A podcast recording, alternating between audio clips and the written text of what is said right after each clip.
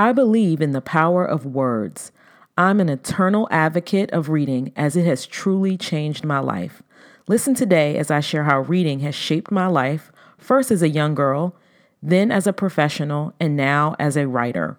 Reading is truly one of the great loves of my life. This is my ode to reading here on the View 112 podcast. Read, write, live. Hi, I'm Janita Morris, and this is the View 112 podcast. Here, I think out loud and share my perspective on life, balancing a career, and building a writing business. Let's get into it. Hello, today is Wednesday, May 24th, and welcome to the 15th episode of the View 112 podcast. I am Janita Morris. Today I'm going to build the case for reading.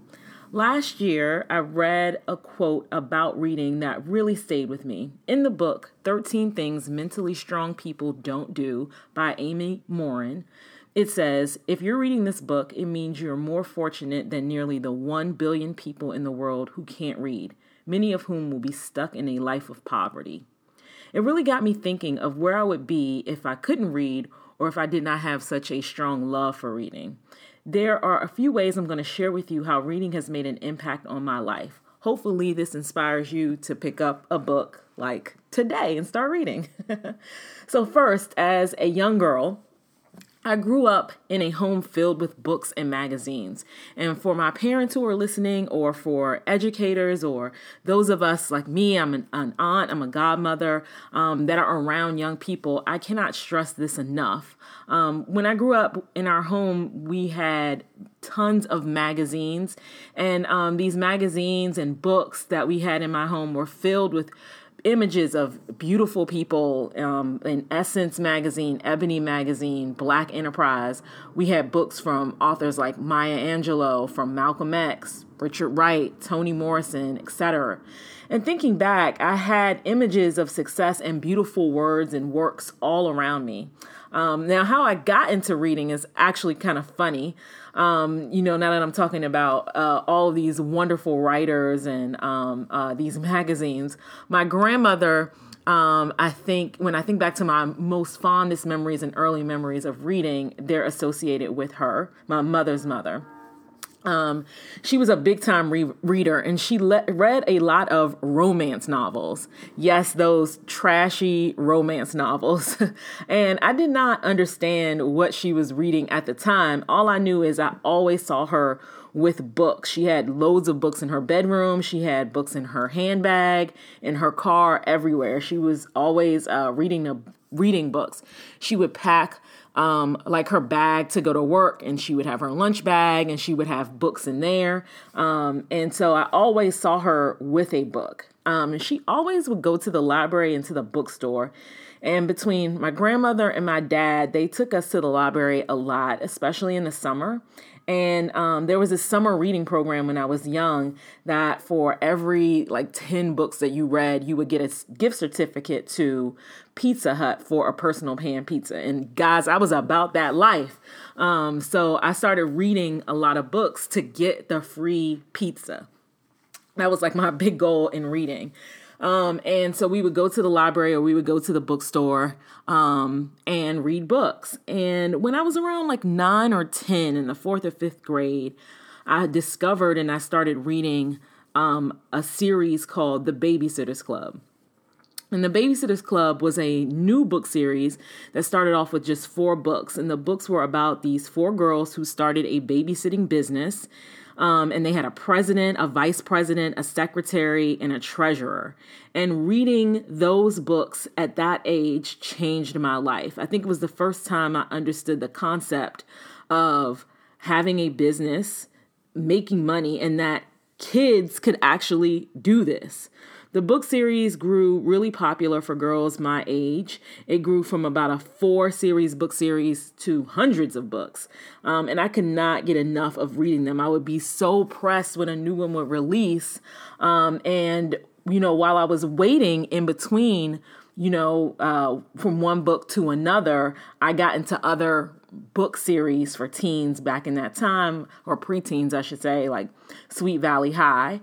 Um, and I started to mirror what I saw my grandmother doing. I had books with me all the time. I would read past my bedtime. I was that kid in the room, you know, I would be in bed under the covers with like a little light reading so, you know, my mom wouldn't catch me and sometimes she would catch me and I'd be that person with the flashlight reading under the covers at like, you know, 11, 12 o'clock at night when I was supposed to be in bed, you know, getting ready for school the next day. Um, and I, you know, that series though, and seeing my grandmother do that is how I got hooked. And then I love to read everything from that point on. I would read hip hop magazines like Word Up or YSB, which was this magazine um, geared to young black kids called Young Sisters and Brothers. Um, and my mom worked at the Washington Post for many years. Um, and of course, we had a subscription, and I would read that. Um, and they had like a little kids section that I would read as well. Um, the sports page, of course, because hell to the Redskins. Um, and so I always uh, loved when I got an opportunity to go to my mom's job. Like either we would pick her up or, you know, um, like so many times we would go visit her office and she was in the HR department. But there were so many times I got to see the printing room and where reporters worked. And I think seeing how people were writing or typing and then knowing that it was printed and then delivered to our door made me want to be a writer. Like I knew then, I think that's when I made the connection that like there are people who sit and like type these stories out or write these things down and then they become printed and then you can buy them and read them. Um, and that's how i think i made the connection of how i wanted to be a writer. It was through reading in the in that process. And i'm much like that today. I have books with me everywhere. I still read way past my bedtime and i still read mostly about business. And reading has fueled the writer in me today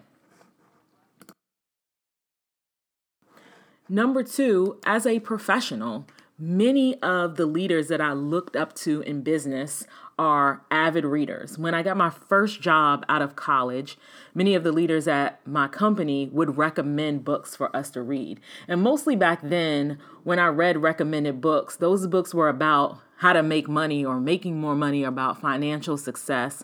Books like Rich Dad, Poor Dad. But I also, um, and this is really how I got into reading business books, I was recommended um, loads of books about sales. And uh, I can think of like one that really stood out was How to Become a Rainmaker. And at this time, I was only about 22 or 23 years old. I started practicing the things that I would read in these books, and they worked. And so when I saw that they would work, I would go and pick up other books and I would pick up other uh, sales tactics, or I would talk to other leaders and, um, you know, find out other things that people were reading. And um, I've loved and still love to read books about sales, leadership, entrepreneurship, company profiles, etc. And I cannot stress that reading business books has changed my life. I was an English major without a college degree, no sales experience, no leadership experience, no business experience. I had never taken a business class in college. Um, and I developed myself into the professional I am today with hundreds of books and experience. And I think back to that quote that I shared earlier about the 1 billion people who cannot read and mostly live a life of poverty. And I'm humbled and grateful that I can actually read and I can learn things and constantly improve the quality of my life just simply by reading books. I've developed so many skills from reading that has allowed me to transform um, the life that I'm living and make a better living for myself. I've learned how to land clients. I've learned negotiating skills, how to ask for the sale, writing proposals, creating presentations, um, presentation skills, being a new leader, recruiting, how to hire, interview skills, middle management, managing profit and loss, balancing a budget, cutting costs, how to start a business. I can go on and on about the things that I've learned from business books that I've been able to accept, successfully apply through experience. I've made a lot of money, guys, just from applying the things that I have read from different books. Number three, as a writer, much like when I was a child, reading has rekindled the writing in me. Words is such a powerful tool to create and transform and inspire. And after spending years of consuming so many things, I feel the importance of content creation and now sharing. To me, that's the magic in all of this. You can't just take it all in, consume, consume, consume. You have to release it and give it back. And part of me being a writer and being a content creator is very selfish. I'm so full of ideas and thoughts and emotions and lessons. And it's very therapeutic for me to let it all go and share it. And it's a crazy process because it's like a cycle. I consume things, I think about them, I apply things, I learn some lesson, I release it, I share it. And through that process, I learn more. I create dialogue with people, people share things with me, I get other book recommendations. Um, I, you know, apply those things and then I learn something else. I attain another level of success. And it's like this big cycle. Um, and it's just crazy to me how. Um, you know this process unfolds and uh, so like i said it's selfish you know um, when i share things on here or on social media on my blog in person it actually motivates me and inspires me too it helps me so now when i read um, I have content creation on my mind. I actually read with a writer's mind. I pay attention to the layout of books and articles. I highlight main points and try to see how the author is tying in the message. I question what the writer's intent is for me as a reader. I love to read how stories unfold. I notice the tone and the writing style. All these things that I thought studying English were a waste of time for, like they are actually helping me out today. Um, and working on my writing has provided another lane for me to pursue my passion, earn additional income, and connect with others, which is something that I personally need to thrive. So I'm truly grateful for the opportunity to connect with you all via my podcast and my blog. And this is just another great gift that reading has given to me right now, just as I'm, you know, recording this sitting at my desk, um, you know, I have about 10 to 12 books just laying around that I have yet to read. And just the vision of like having books around it inspires me to read, to write more, to do more, just like when I was younger, having those images and seeing books and reading all around in my home. And I want to gain the perspective of, um, you know, other people. My favorite thing to do is read um, or my favorite type of books to read are memoirs um, and business books. And business books is what inspired me to start the summer of business reading challenge. Um, I wanted to connect with people about books and I wanted to gain the perspective of what, when people are reading the same thing as me, like, what did you think about that? Um, and so I've never even been in a book club before. I've never hosted one, let alone a virtual book club. Um, but I'm pretty excited and I'm inspired. I have a lot of ideas and plenty of thoughts. And, um, you know, so I kicked off the Summer of Business Reading Challenge, and uh, we're going to start on June 1st. If you're interested in joining the View 112 Summer of Business Books Challenge, it's basically a three month challenge where we're going to read three total business books and um, we're going to have book discussions about it. Um, and I have some other things up my sleeve, but uh, I'm really excited to get started.